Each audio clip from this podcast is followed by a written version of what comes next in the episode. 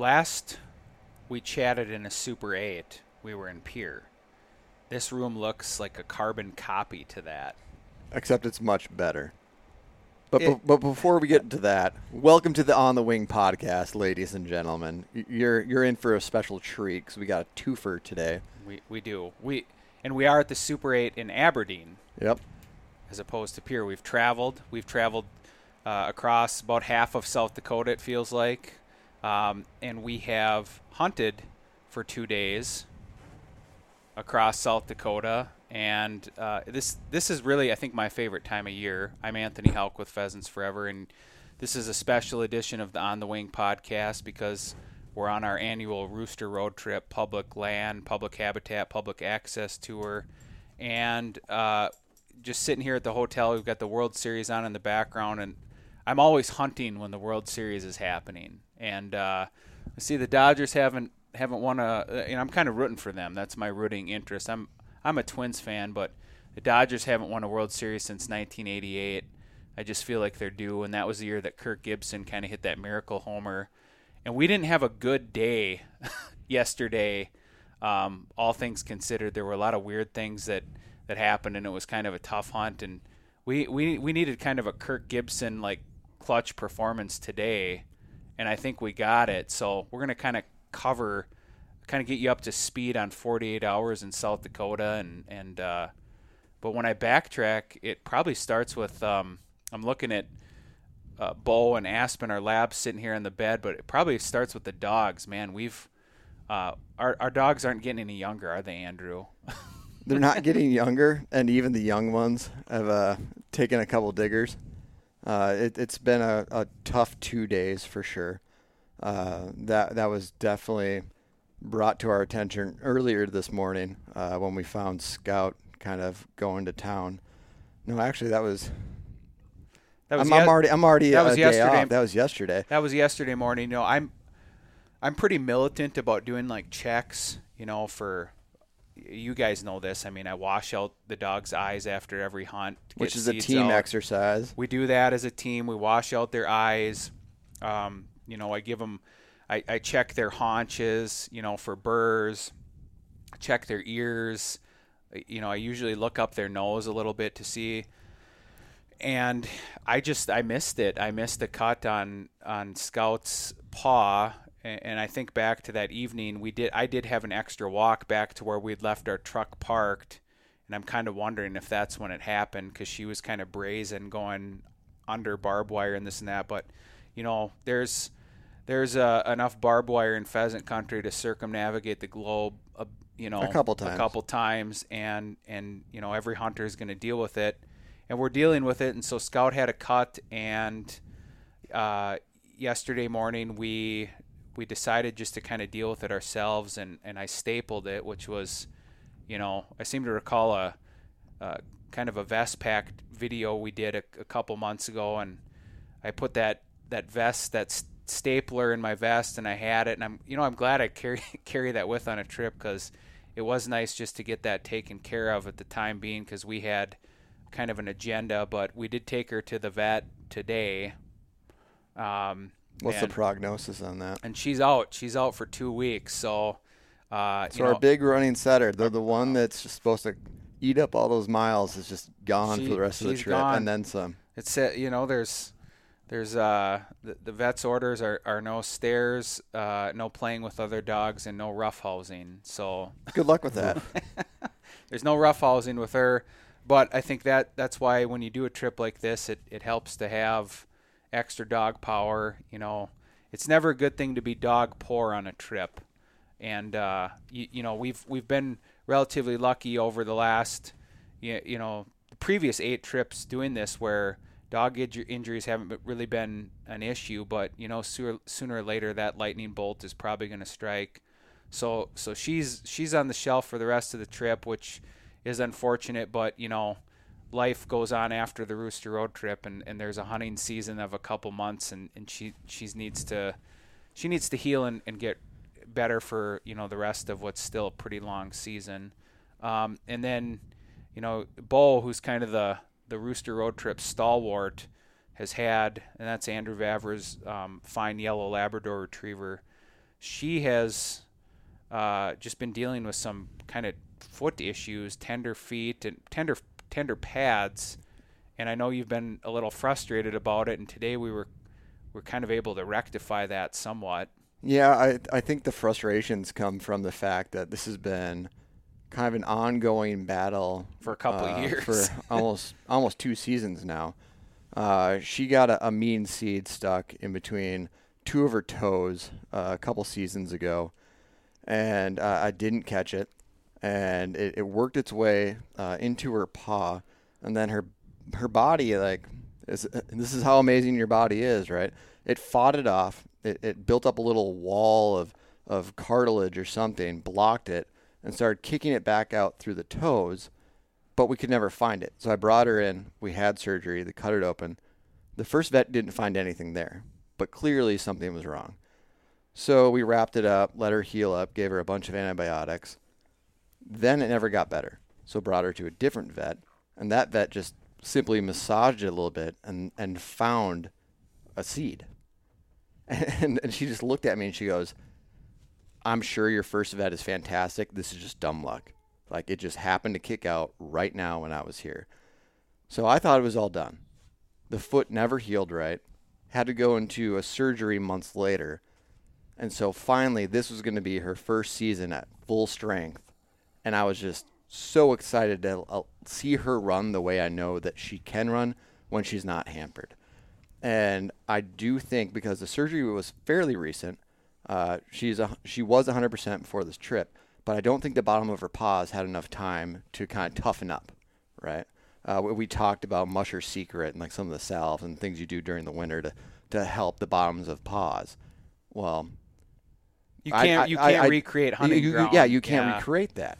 So after hunting hard all weekend and going into you know day one, I think she just worked her butt off, and then it got to the point where on yesterday's hunt, we'd only made it in about, oh, I'd say a quarter of a mile, and she just stopped. All four paws on the ground just stopped and looked at me, and it was like her. It's like she was just stuck in like cement blocks, and I looked at her and, and I was just like, oh no, she she's not moving. Like she's she's communicating. Yeah, yeah, yeah. she's she's she's done. So so I, I I I broke open my gun put it over my shoulder, managed to pick her up, and I had to carry my dog out of the field for the first time in my life. And yeah, she I, didn't. I, she didn't look good. I and, mean, and I know I have you. the senior dog, and the first time a vet told me I have a senior dog, I, I, I looked at her. I'm like, "You did not just say that to me." No, no, no. This this is not happening. But it's true. You didn't say senior dog. Yeah, you right. no, senior dog. Senior dog. so like I was I'm kind of having this moment like no this is way too soon like I shouldn't have to be carrying my dog out of the field at this point especially because I knew it wasn't fitness it How wasn't old it wasn't is it wasn't Bo? she's going on 9 Okay. and I I knew it wasn't the, the muscles I, That's I knew- early '60s equivalent, Yeah. basically. but and that's where the frustration came from it's like it's something as simple as just the bottom of her paws so the last podcast we asked for some tips and and how to kind of amend the situation And we got a few. and we got a few, and we'll get to that in terms of today's hunt. But so, needless to say, we've been dealing with some some quirky dog-related situations recently. Well, we can round it out too. You'll uh, you may recall um, our, our new addition to the trip, Emmy Emmy Merrier, uh, Pheasants Forever's uh, membership marketing specialist, has joined us this year for the first time. She's a flat-coated retriever Lux who entered the trip on an injury and didn't get a hunt the first couple days with um, with an eye ailment, and then uh, and then also today. Logan Hinners, who is our um, senior graphic designer and our de facto photographer, uh, on the Rooster Road trip, and hunts. He hunts too, so he's kind of pulling pulling double duty. But his um, six-year-old lab Aspen took a cut from, I'm guessing either a cattail or a stick, or maybe I think Jake said he saw him hit some barbed wire. So, So he- again, that, that Yeah. nasty barbed wire.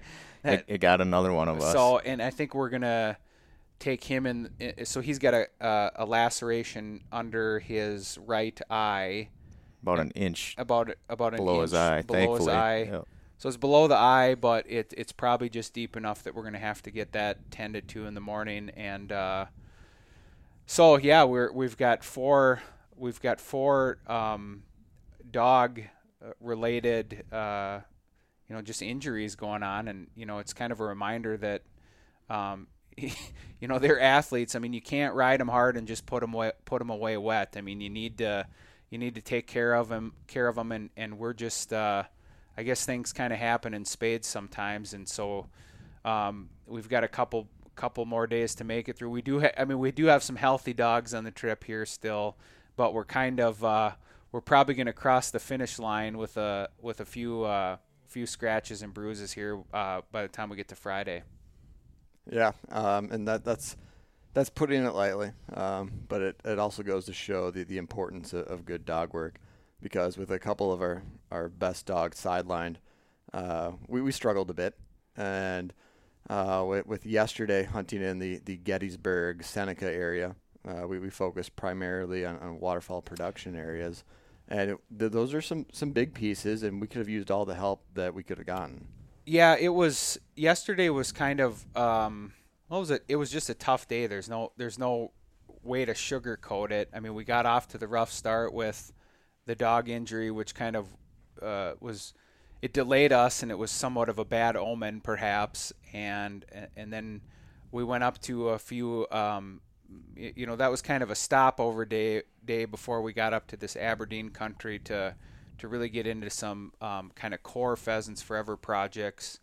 And uh, you know, the hope was to profile some of these really fine waterfowl production areas that you know I had previous experience hunting for a long time, and uh, you know highlight the importance of um, permanent habitat, these big complexes, your duck stamp dollars at work, and why upland hunters should, um, you know, not forget about making that stamp purchase because it it goes to acquisition and easements, and uh, you know that's it's just the reality. Again, we we encountered it, um, you know, early in the trip with uh, you know some walking areas that had probably less than desirable habitat conditions, and and that's what we saw yes uh, yesterday with um, you know a walking area that a cup or a waterfowl production area that had been grazed, another one that had been heavily grazed, another one that it just it seemed like seemed dry. It seemed dry. Seemed the, very the dry. cover the cover seemed about um, everything was beaten up like a dog's. half. Yeah, it seemed about half the height it was last year, and uh, so then we kind of had to, um, you know, kind of make a split last second decision and, and go to another waterfowl production area that I had, you know, circled on an old atlas, and um, you know, it was it it there proved to be a couple birds there. It was probably we probably lucked out that there was some serious harvesting going on around it, uh, around three sides, and we got there uh, for the golden hour. And uh, I don't want to say salvage because you know that that that makes it seem like you know it was all just. All, you know, there. I mean, when you're pheasant hunting in South Dakota and it was as nice a day as it was yesterday, you do you do have to find a way to enjoy it. Um, you know, and, and when you start like just you know get these expectations in your head that a day is going to be like this and it doesn't go according to plan i mean maybe a bust is overstating it but well, that's also why you don't come out here for a day yes you know there, there are over 2 million acres of waterfowl production areas available to you in, in, in the midwest there, there's a lot of variation yeah. in, in, in habitat and quality of habitat depending on where you are and we, we saw that in a very very like small window today. Yes. But you know, there's no doubt like you're you know, you're just feeling I guess you're just feeling a little bit a little bit of pressure like you want to have a good hunt, you want to find birds and the day hadn't gone, you know, the best laid plan had um, just basically disintegrated and you know you're just like man something's got to give here and it kind of did the last hour was uh, you, you know you think about like being able to see a few birds right off the bat. The dogs kind of kicked it into gear. Um, we were able to uh, finally get some roosters, at least like you know the energy close enough shifted to, yeah. from from oh no to oh yes. Yeah, there was like, hope. like like no, there was hope. There was confidence. Yeah, and so we saw some roosters, you know, kind of like they were still getting up a little wild, which I guess we can just talk about the the conditions in a second. You know, just like it seems a little weird, almost like late season conditions, too way too early in the season. But we saw some roosters. Um, we kind of scattered a little flock, and then we made a loop. And Emmy Emmy Marrier was able to harvest her first, uh, you know, wild South Dakota rooster. Dog made the flush, made the retrieve, and so that's kind of one of those like, um, you know, seminal moments in in like a hunter's career. And the lighting was just unreal, you know, just from a visual perspective. It's like you you only get like two weeks in October once pheasant season opens, right? You know, so it's just like these. these I, I'm sorry. I hear some sirens. Do we know where Jake is? he's kind of Uh, left he's us not, to our he- own devices He's not in the room. here. Suddenly there's sirens He's in the disappeared. back. I, I, the GPS collar isn't working right now. But but we, anyways, we promise the listeners that's outside the hotel. You know, we can't we can't control every aspect, and we're not involved in any criminal activity. Uh, we're playing it straight. So, um, and we're not over our bird limit. we, we promise you, they're not coming for us. But yeah, Emmy Emmy made. Well, why don't we just ask you? You're here. We don't have to suck up all the oxygen in the room. I mean, uh, we had about probably maybe 35, 40 minutes of daylight left, and why, why don't you just run us through? You know what happened with you and Lux kind of walking down that fence line toward that um, that that field that was being harvested. I'm actually going to jump back a little bit because I didn't have a bust of a day yesterday. Granted, I did. That's what I was trying to say. Like I did get my first rooster, but as someone who is new to South Dakota, who's on her first true hunts, because my dog's been sidelined for three weeks with that eye injury, so I did not get out for Minnesota's opener. I didn't have a dog, so this is truly my first bird hunting of this year. So, for me, yesterday was they have the same struggles too. I mean, I'm I look at a public access and just see colors and opportunity, and the best way to look at it is just to drive by it and see if it has potential. And that takes time, and that's exactly what we did. And the fact that we ended at a spot that had, I know we've got blue stem here, that's what we're going to bank on, and that it paid off. And then, yes, that we saw birds. Yes, they flushed wild, but I've had that happen a lot. So I looked at that as a normal public hunting. This happens. Birds are here. That makes me excited. The potential. yeah, So when my dog's starting to get birdie now, that's like, all right, I know there's birds here. This has potential. well, So I did get to work where I got to watch Lux. I kind of went off on my own, followed the dog, and sure enough, Rooster gets up, first shot. I don't know what happened. Second shot, you missed. I don't know what happened. the first one, yeah, missed. Second one hit, but it's that same of just that's a rooster. Shots fired, rooster down. Barbed wire was involved still. Lux had to cross that fence, so it's the same kind of mix of things. And it happened to play out for Lux and I yesterday, and it was a great moment. But it was also the whole day in itself was just you got to keep trying, keep marking those maps, check the spots. One of them will work out. And for us, it was that golden hour, and that sunset was beautiful. Yeah, well, that's.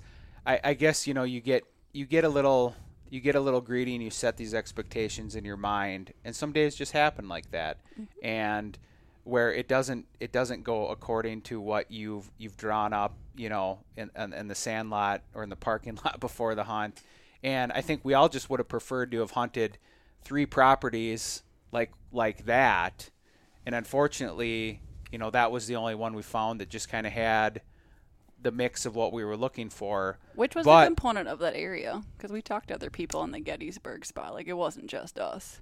Yeah, No, if, yeah. if we had been staying there for for multiple days, uh, I think things would be, you know, they'd seem a lot different for us.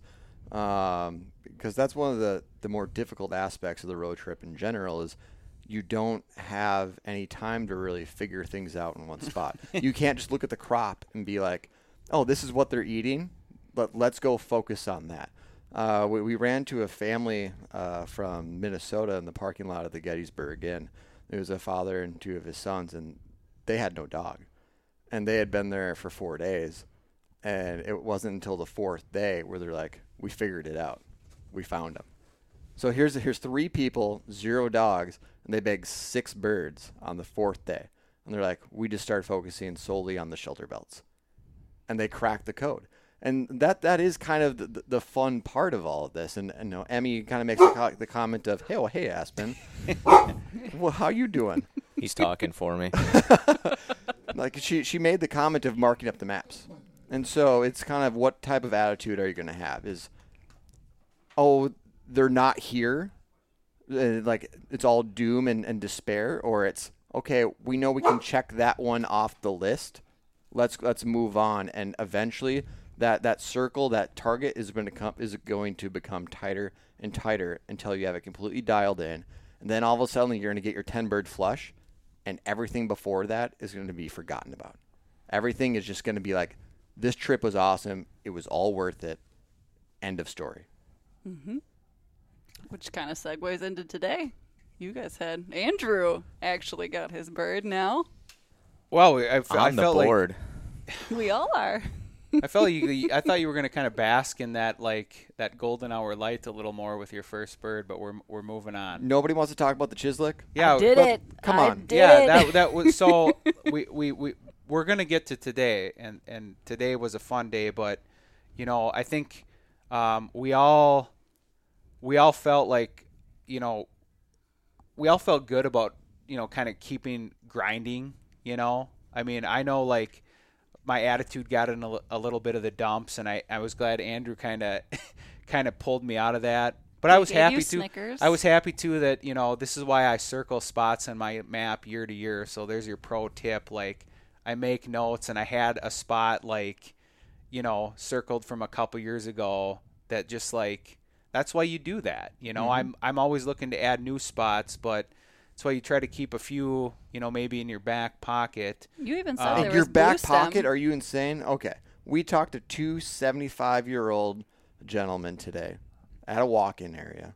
And I know I'm jumping ahead, but we'll go back again. But one of them was a Pheasants Forever member, and we struck up a good conversation. And he said his son in law keeps his Atlas in a fire safe. Yeah, I didn't. Hear that. Yeah, I missed that conversation. Seriously, in a fire safe. Like that's how important that Brilliant. map is. to some him. some people Absolutely well brilliant. that you know that's that's probably a heartier conversation for a different time but um, i'm probably a bit more y- you know we'll, we'll say uh, good natured or i'm what, what what's my word from the i'm i'm magnanimous you know i'm i'm willing to share spots i probably do it pretty liberally there's other people that you won't you know that's that, that's like that's like asking about their finances you know you just that's just a taboo subject. It's you just important don't stuff, do that. and it's only for me. yeah. So but yeah. So that that spot was circled. Um we we made it happen. I think there was a sense of pride there that we uh um that we that we grounded out. There was a sense of pride for emmy you know being able to to share in that moment. But then you know we didn't just we didn't just pack up and roll out we decided to take a moment and kind of uh you know celebrate celebrate the day and and celebrate the fact that like uh you know, yeah, it might have been tougher hunting than than you know we um, thought that it was to be. You know, it, it just seemed at the beginning of the day that we were going to be heading into you know just a, a day for the ages. That's you how draw it predicted eight. L- l- th- Yeah, that's out I- there. I- It's, You it's public knowledge. Um, but you know, we we decided to celebrate our good fortune of being uh, i- i- in a nice in a, in a nice piece of habitat, um, a, a, a nice a nice moment with that first bird, which is an occasion to celebrate, and we decided to just cook it up right there. Honestly, well, it was one of the best golden hours I've ever seen visually. I mean, Yeah. it was just stunning seeing that sunset and the combines off in the distance picking the corn and birds flushing. Even if they were ahead of us, I mean, there was birds flushing. It Yeah, was you you almost wonder if Terry Redlin stunning. himself had like been to that spot, and because it seemed like it seemed like that. I mean, we kicked out some deer out of that shelter belt, and there were a few ducks Chickens? Circling circling around. We had some sharp tails, that what they were? sharp Grouse. tails, grouse, prairie grouse fly over. Um, you know, we kicked up but uh, enough pheasants to keep things interesting. There was kind of a lot happening in that one hour, and you had the combine, the machinery cooking. They had their lights on. It had that kind of like uh, that kind of fog type, you know, when it, when it, you know what it emanates out, out the back of the machine, and it just creates kind of that like filter for the light to you know sift through the the exhaust basically, and man, it was something. You- Oh, it was, it was gorgeous. You had, the, you had the percolator bubbling because for us the work was just beginning. We had to run back and post and write blogs, and Jake has to put together a video. So you know who drinks coffee at six thirty, seven o'clock? well, we do. And then you know you th- we put the, the cast iron frying pan on the Camp Chef and throw more butter in there than you could. Re- Well, well, more than you really want to admit that you're putting in there. You just kind of ignore that. And then we basically just kind of did our own version of, of Chislic. I was inspired by an earlier podcast, and then I kind of Do we think that it was true Chislic? I'm, I'm already for yeah. Yes.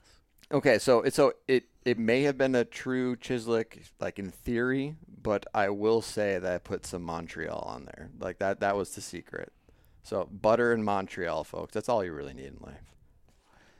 I, I don't really, you know, we, we'll call it Chislic because you know that's what people you you put your own like variation on the theme. We'll call it we'll call it Andrew's Chislic. uh, it was it was dang good. I It know was that. real good. that might have had something to do with that we skipped lunch entirely Yep. yesterday It's true. Yes. because we're scrambling.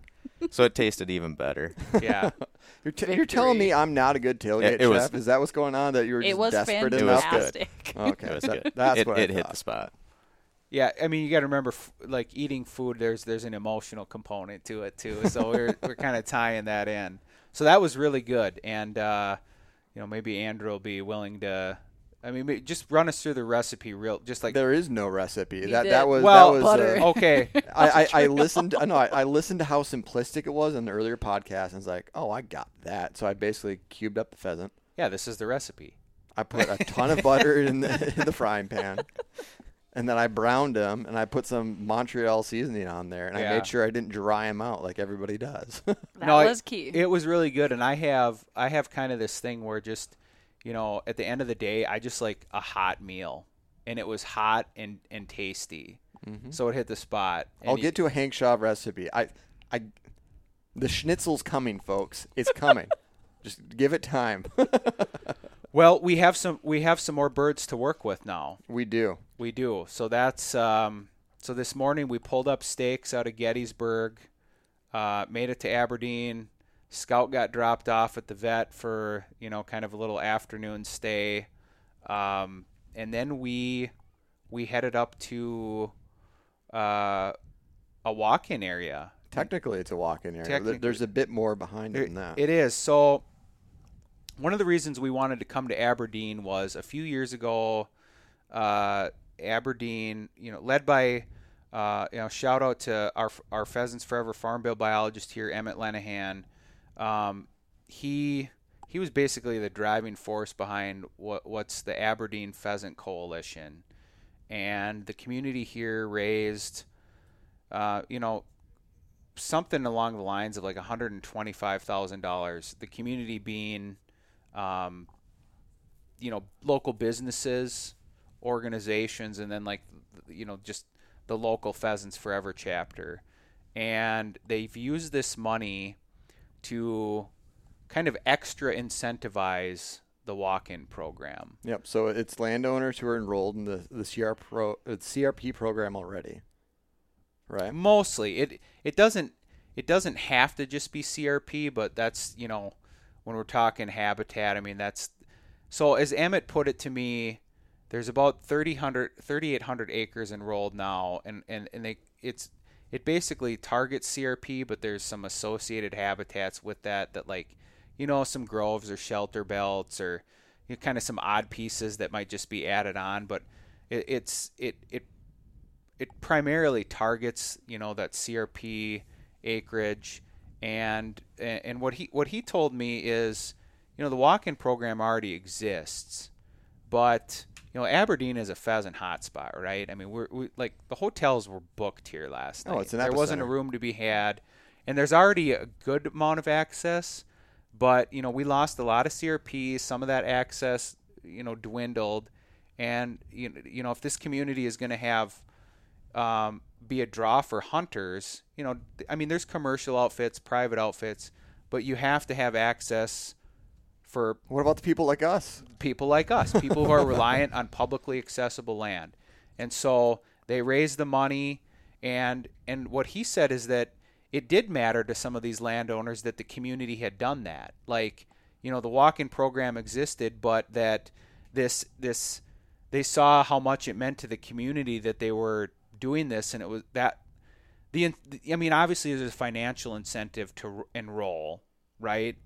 But that you know, just by seeing what the community was willing to do, it was like, yeah, I want to be part of that, you know? I mean, yeah, they're getting paid, but they're also opening up their land. I mean, so we're getting and and it's high quality habitat. Um, and then what he said is that you know the, we put green signs up by them. Um, it's it, the program, and we talked about it earlier in the week. It's it's a community-based habitat and access program. So this is where it all started. This is this is the origin of it. And it's it, taken off from here, it, but this started is here. Started. The property we uh, you know we, we hunted with um, earlier or hunted earlier in the week or over the weekend. Uh, Brule Lyman County they've mm-hmm. they've adopted this. It's in Mitchell, South Dakota. There's it's happening in Southwest Iowa. Yeah, now. kind of an iteration of that in Southwest Iowa, and but it started here in Aberdeen, and and so we put these green signs up um, that say you know that talk about the program right alongside the walk inside, so it kind of it showcases how Pheasants Forever in the community was involved. Um, but what he, you know, when these green signs go up, what Emmett says is that you know the, the neighboring landowners see it, and that you know, and that's kind of how they see about the program, and then they they want to be involved too. And really, the only thing eh, eh, there was an initial goal for the program of 4,000 acres. It's at about 3,800. So about 3,000 acres are CRP. Then there's about another 800 acres of kind of a mix of other habitats. So it's pretty close to that goal. But the only thing that's holding it back from enrolling more it's not that there's not landowner interest, it's just that the CRP program is kind of at a standstill.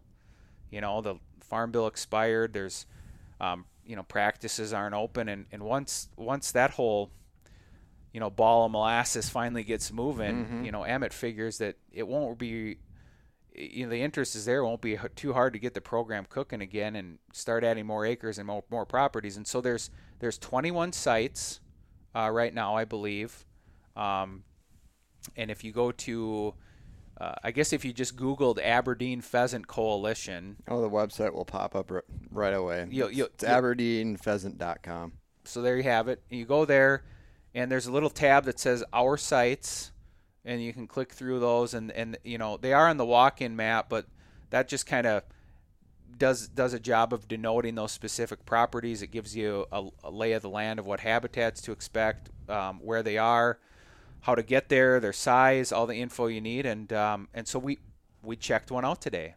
Yeah, it, was fantastic, and to kind of tie it in with where we were in Pierre, you know, when we were out there, uh, we were all kind of waxing poetic about the sense of community and just being a hunter.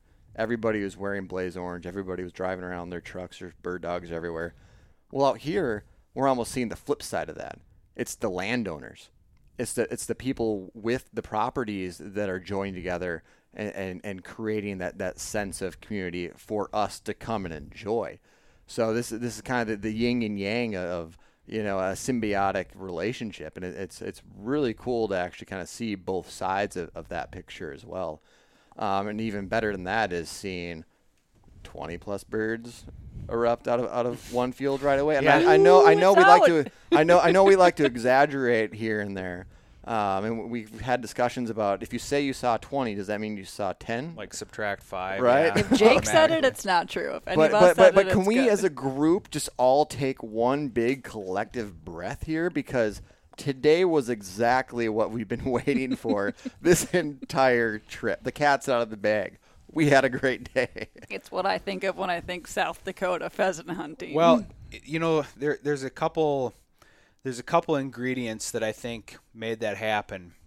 Number one, you know, the the property itself, like just big. It it's you know, it was about I, I I'm kind of estimating here just based on my you know what I know about the size of sections and half sections and quarters, but it's it's about it's 400 plus acres, and it's kind of early successional habitat. There's been obvious like management going on, and it's just in a bird producing state. Mm-hmm. Um, and you know, I was a little discouraged when we got there, um, and there was one vehicle already, and then and then we we drove around and there was another vehicle, and I thought, man, are we even gonna get a hunt this? But one guy was just a solo hunter on one end by himself, and so we went to the other end where um, a couple these these The these mem- I the referenced you earlier. referenced Yep. were done and, and they had uh, this property's big and they just hadn't scoured it all and they said have at it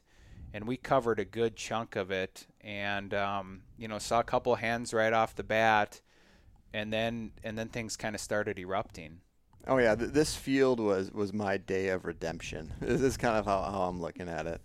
Uh, you know, having dealt with with Bo's woes and me missing a, a layup. Uh, well you put boots on her well, that's what I was gonna say. did, I- did, did I- we cover that yet we, we, we, we put the boots on, on Bo. And so, so I played football basically my, my entire life, right?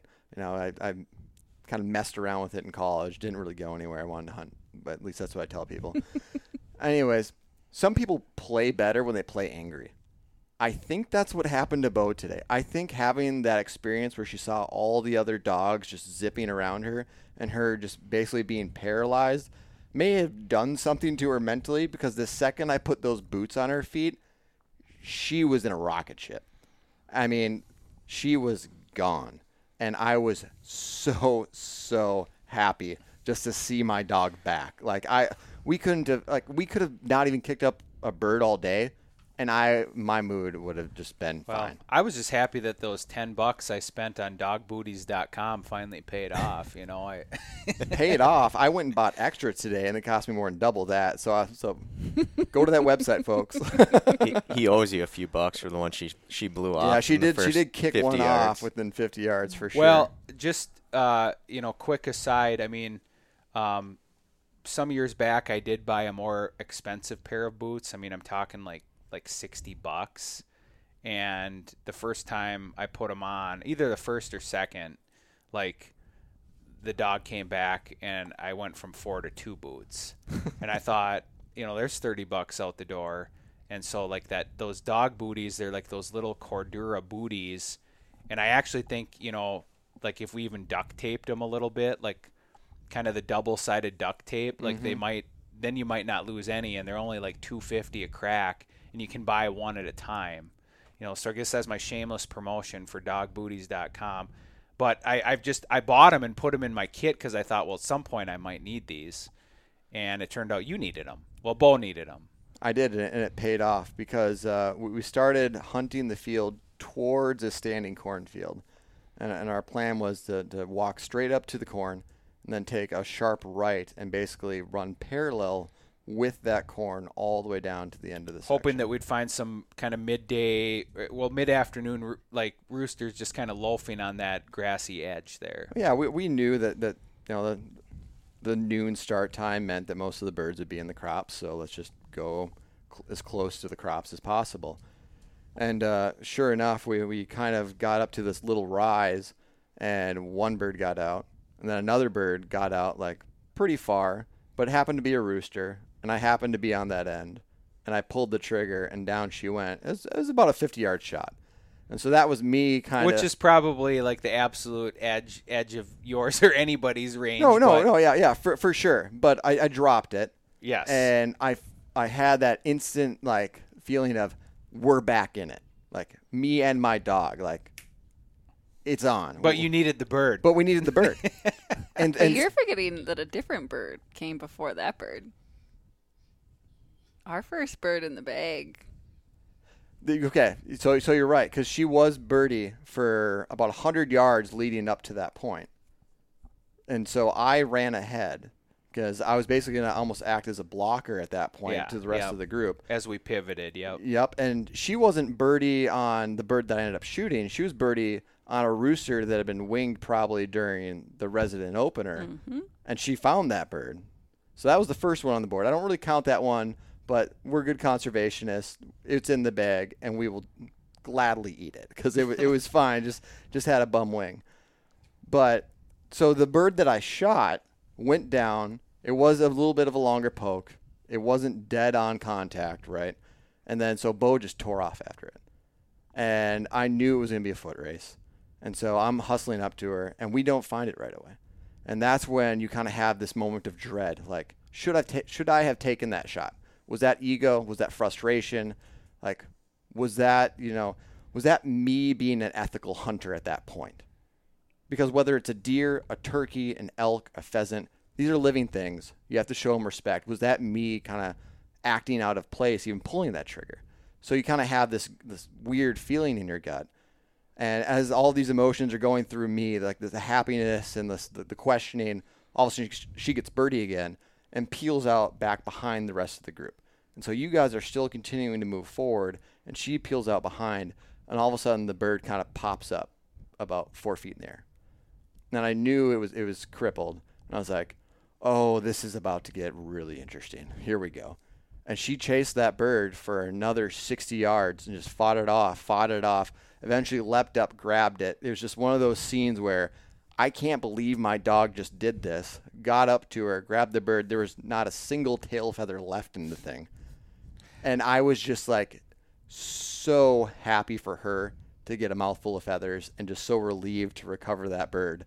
And as this is all going on, you guys are shooting off at a bunch of other birds that are getting off well, in the distance. Yeah, but there was kind of a. They didn't stop. Yeah, the, the birds are just kind of popcorning out of the field, and we were kind of um, just veering a little bit, you know, out of the way. But, you know, I think I, I think the salient point is that, you know, when it comes to to Bo, it it, it just kind of shows like. Uh, that that resiliency that dogs, you know, they have. I mean, that that desire that you know, um, 24 hours prior, you, you did kind of just throw her over your shoulder. No, and, I and carried ca- her out of the field. Carried the her out earlier. of the field, and and and you know, 24 hours later, she's got as much uh, pee and vinegar as as uh, as she's ever had, and made a very fine retrieve. And so that you know that was you could just tell that that moment when she did that that everybody. Um, we're every, gonna be okay. everybody was into it, and then you know we we continued working and and uh, you know a couple roosters got wild and and then you know we flushed a couple hands, and that's I guess something I wanted to point out is I I um, I just do feel like you know there was there was a, a resident opener right mm-hmm. which is prior a week prior to when non-residents start and then you know we're into Saturday Sunday Monday to you know this is the fifth day of hunting but man some of these birds I don't know if it I really don't know what it is. It just seems to me that some of the, the that the birds we've been encountering have been particularly jumpy for being early season pheasants. I mean, I'm saying I'm. Oh, they're shell shocked. They need like a couple days to breathe. I maybe I you know I I've um I'm just a little surprised. I mean, you know, anytime you hunt pheasants, there's going to be some birds that you know get a little on edge and and, and bolt early. It's just, it, I mean, that just happens. It just seems like, you know, an unusually high percentage of the birds we've been encountering seem like, like I said, they seem like mid to late season pheasants, and it's. But you're you're right. I mean, it's uh, um, the the pressure's been high. They've some of these birds have probably been, you know, like we're probably not the only ones that have seen that that habitat and thought this is a great spot. I mean, we're, if it's getting right hunted, out the back door of Aberdeen. Yeah. So if we're the, get, the, these are not your normal birds. Yeah. These, so these birds have encountered more pressure than some birds will see in an entire season. Perhaps we're five yeah. days in. Yep. So there's uh you know it'll probably the pressure will die down i mean after two you know the, the first crops two will come weekends out. and and you know you, you kind of think things will do that settling a bit but we we we made the pivot and uh you know there was um we put up a couple more hens i actually had a what i was pretty sure was a rooster that got up and but it, the lighting was just poor and and so uh you know that one went away unscathed and then and then i did uh what emmy did the other night you know we we try to stay in a line. You know, we we're we're trying to. I mean, obviously for safety, number one. I mean, you try to stay in that line, um, and and we're angling back towards the truck, and then and then my younger spaniel Smidge gets birdie, and and I and it's not like I just veer off haphazardly in front or behind the group, but she's going off to the side, away, and at that point I feel comfortable just following that golden rule of Follow your dog. follow your dog. And the cover's thin, and I'm so so I'm picking up my pace and picking up my pace and trying to keep with her, and you know it's just one of those. Um, I, I it's that feeling that I think all of us just love when when you know that your dog knows that she's on a bird. Mm-hmm. and she knows that you know that she knows and so we're doing that little song and dance and she's going and going and going and and you know you just they just they have they have that you know the the their breath changes right you, I mean, every, Sometimes you hear their diaphragms click Yes. in, like everything just kind of s- turns up a notch. you know, I can kind of tell with Smidge just her the way her snoot kind of hits hits the ground. She has this kind of she's got a little like a, a genetic like like a, a knee problem too, and so she's kind of got this. Um, you know, she has like a I think they call it a luxating patella. It's a little loose, so she has kind of a funky little gait and a butt wiggle, and then it gets even like more wiggly as she gets on a bird. Um, so so she's cooking after this after yeah, on the scent and and this hand gets up to the side of me, but she doesn't she doesn't stop. So I like I just keep like I know that she's on something else, and I'm like, just please be a rooster, you know, like I I like I love seeing hens, you know. Egg layers are our future, but man, I'm like I I need a rooster at this point, you know and we're going and we're you know we go up about another 40 yards and you know she didn't quite get to him. It was thin cover but he got up about 10 yards away from her. And it, it was just that like that side profile where you're like the, just that that moment where like oh man this this this is why I do this you know? And it was just perfect 20 yard shot kind of kind of just crossing back and you know over the horizon. And he went down and she found him right away. And uh and then my only worry was well I better go find you guys cuz I veered off quite a bit further than I thought I did so we, um, weren't, we weren't worried about you. We, we've been hunting together long enough to know when somebody just goes on a little nature walk, you just let them go. There's probably something good at the end of Yeah. that rainbow. It's paid off this trip. so that was very satisfying. She's still, uh, um, you know, she's she's a three year old dog, and and and uh, you know, I'm still, I still think she's developing. You know, I mean, she's she's a very good bird dog, but to see her work that rooster that long and for her to stick with it, I was I was a pretty pretty proud bird dog dad. So. uh and that and then we made our way out of the field and you know a few more uh, a few more um, well you, you think like well at that point it's over but you know there's still you know it's kind of the thing you push a few back you know there were well some other hunters entered the field too and i think just like you said it's kind of creating all this commotion and so we weren't quite done yet there were still uh, a couple more pushed up at the end you know maybe not that quite level of chase and excitement but no one was complaining and uh, and then we wrap it up and tallied up, and it's like, wow, we we just we hunted about two hours, and there's a half dozen birds. Yeah, that was exactly what we needed as, as a group in terms of the group uh, morale, and uh, that was a good representation of why people travel from all over the country.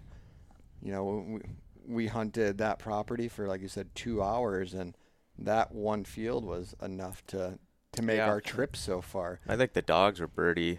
I- I would say three quarters of the time. I Yeah. mean, honestly, They- Agreed. So so that, so that that's a good point. You, we have Smidge who's who's coming into her own. We have Bo who I'll admit is sundowning. We have Lux who's, you know, just Man, the, way the, the fresh machine. well, it's I, I have to I have to be a realist with my situation, and I just have to stop den- denying that. Right? You know, I can't get mad at the vet anymore.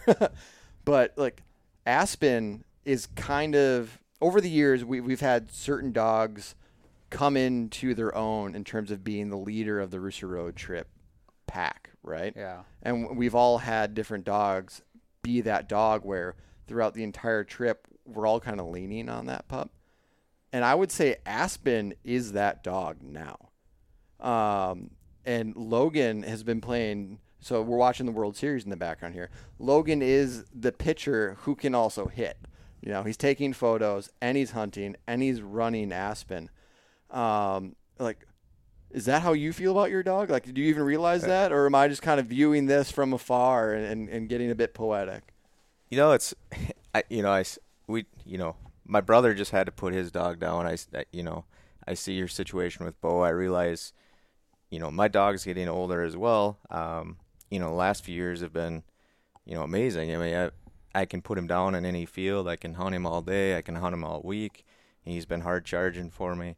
Um, so I'm trying to hold on to that and really, you know, appreciate that because I know those those years are limited. Um, you know, and I, I can see him slowing down a little even at six. He's slowing down, and maybe that's he's he's getting smarter about how he hunts. I've definitely figured that out too. He's you know he'll he'll hunt his way through the field, and you know when he when he finds the bird sign and then he really kicks it in gear. And I think that's pretty easy to see with a lot of these dogs, and we saw it today, especially. I mean that that field was incredible. I mean, I said I think three quarters of the time the dogs were just locked in, hard charging, birdie. Um, so it was fun, man. I had a blast. It's also really fun to be in a group of people where you trust everyone's dog.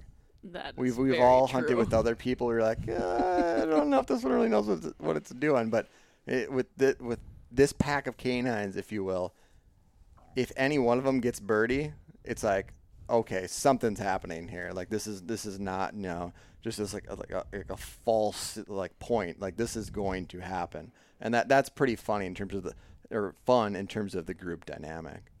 Well, they're not busting birds either. I mean, we've got a pack of flushers and a cardinal rule of flushers. They need to stay in gun range.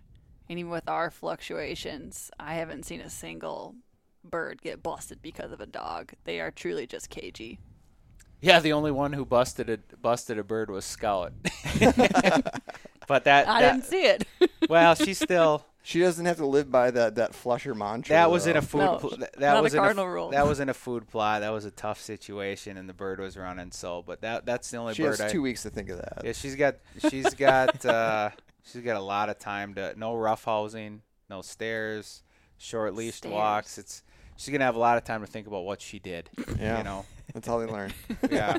Well, it's you know one thing um, as I see, you know Aspen's kind of looking at me with his, well Bo's knocked out, zonked completely, and Aspen's ha- half-eyed. Is that uh, you know that that's one of the things is like uh, as we've done this trip, you know you, you this week tour across pheasant country, it, it was easier when the dogs were all a little bit younger. Oh, you mean when they were just made out of rubber and they just Yeah, bounced off I mean, that- and it didn't matter what happened? You know, when they were when they were all two and three and four, you just um and all and every one of us. I mean, we all grew up with dogs, but every one of us has our own own first bird dog, and now we're seeing them enter that the the you know the middle of their prime to later prime, um and so and maybe we've touched on this. It's you get that mix of emotions because they're hunting, their skills are as good, you know, as they've ever been. It's just that recovery time isn't there, and they're more susceptible, I think, to injuries, and so it just, it just, it, it, it I mean, it's made it tough. You know, it's made it like you see how hard, like you, there's nothing more you love to do, but you also see how hard it can be on them if you're proposing that next year we hunt for two weeks, but just hunt every other day, I'm in. yeah, Recovery time. maybe even three weeks at that point. Really Stretch spread it it out. out. If there's anybody listening and they want to, um, you know, let our higher ups know that they think that's a good idea, well, like drop us a line, because we'll, we'd be, I'd be willing to do that. I'm there.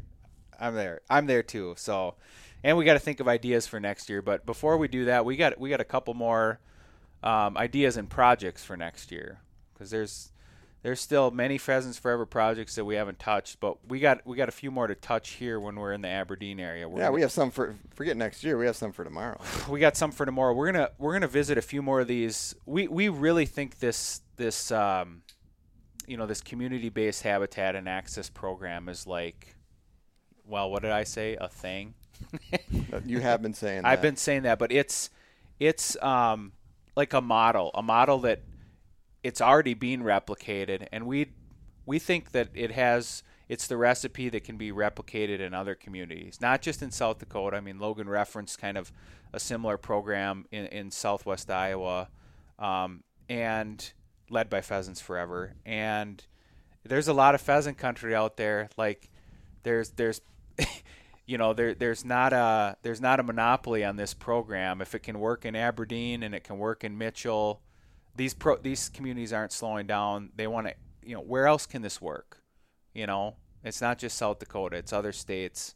You know, and uh, so I'm anxious to see you know how that takes off. When we had Pheasant Fest um, earlier this year, uh, there was there was a summit about it, and you know that kind of I think that's ignited some interest in some other communities. So I'm anxious to see where where it's gonna where it's gonna crop up next. But we're gonna pro, pro, we're gonna visit a few more of these properties here um, to showcase that these are bird producing areas that, that we can go we can go hunt and, and anybody can and uh, it's good for um, us it's good for our dogs it's good for the communities yeah it's, it's the power of access and it's uh, shows that habitat and hunting does work so that's that's the plan for tomorrow. Uh, we're really going to focus on on the, uh, the the access sites here in Aberdeen, and then on Friday, well, we'll get to Friday when we get there. We kind of get ahead of ourselves. We uh, we got to get all of our dogs across that finish line. We, first. we, we got a few. Well, you know, there's going to be uh, there's going to be another podcast uh, before then, and we can talk about you know t- putting a bow on this year's Rooster Road trip. Um, so we got another day tomorrow. It looks like it's going to be pretty decent weather. Should be. I don't know. So d- earlier I mentioned that we heard some sirens. I didn't know where Jake was.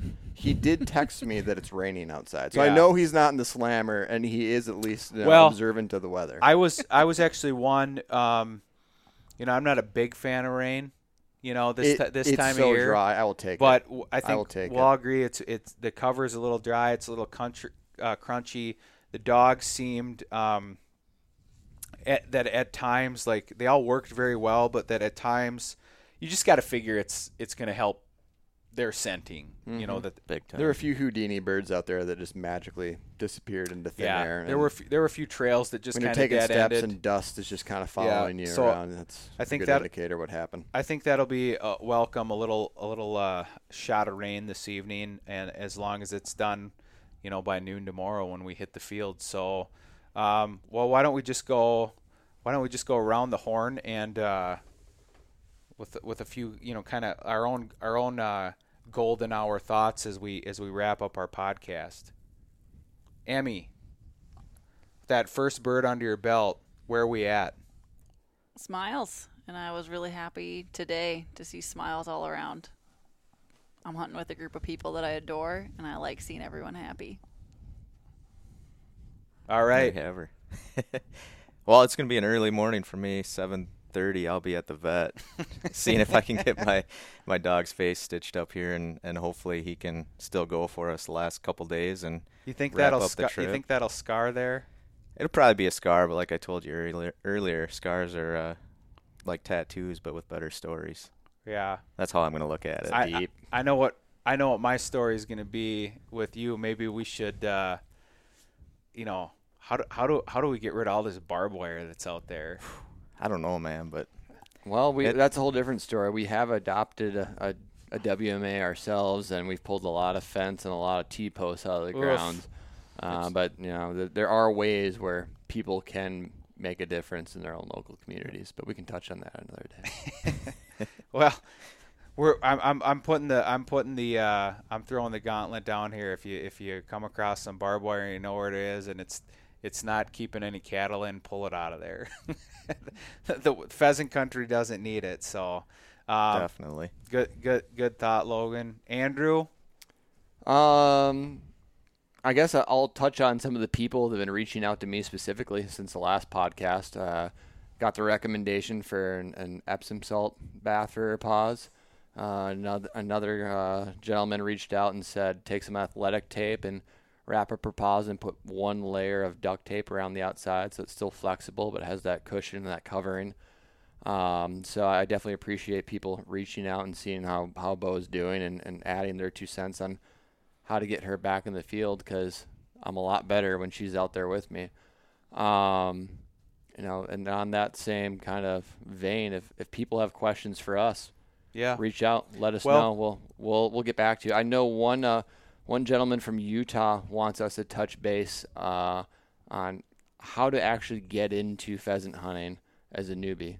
Um, he, he's he's done some some hunting with guides before, but really when we were starting, when we were in our our early 20s, how did we kind of just break that barrier and just go for it? And uh, I think we will get to that in our next uh, our next episode as a little teaser. That sounds good. Don't forget. I won't.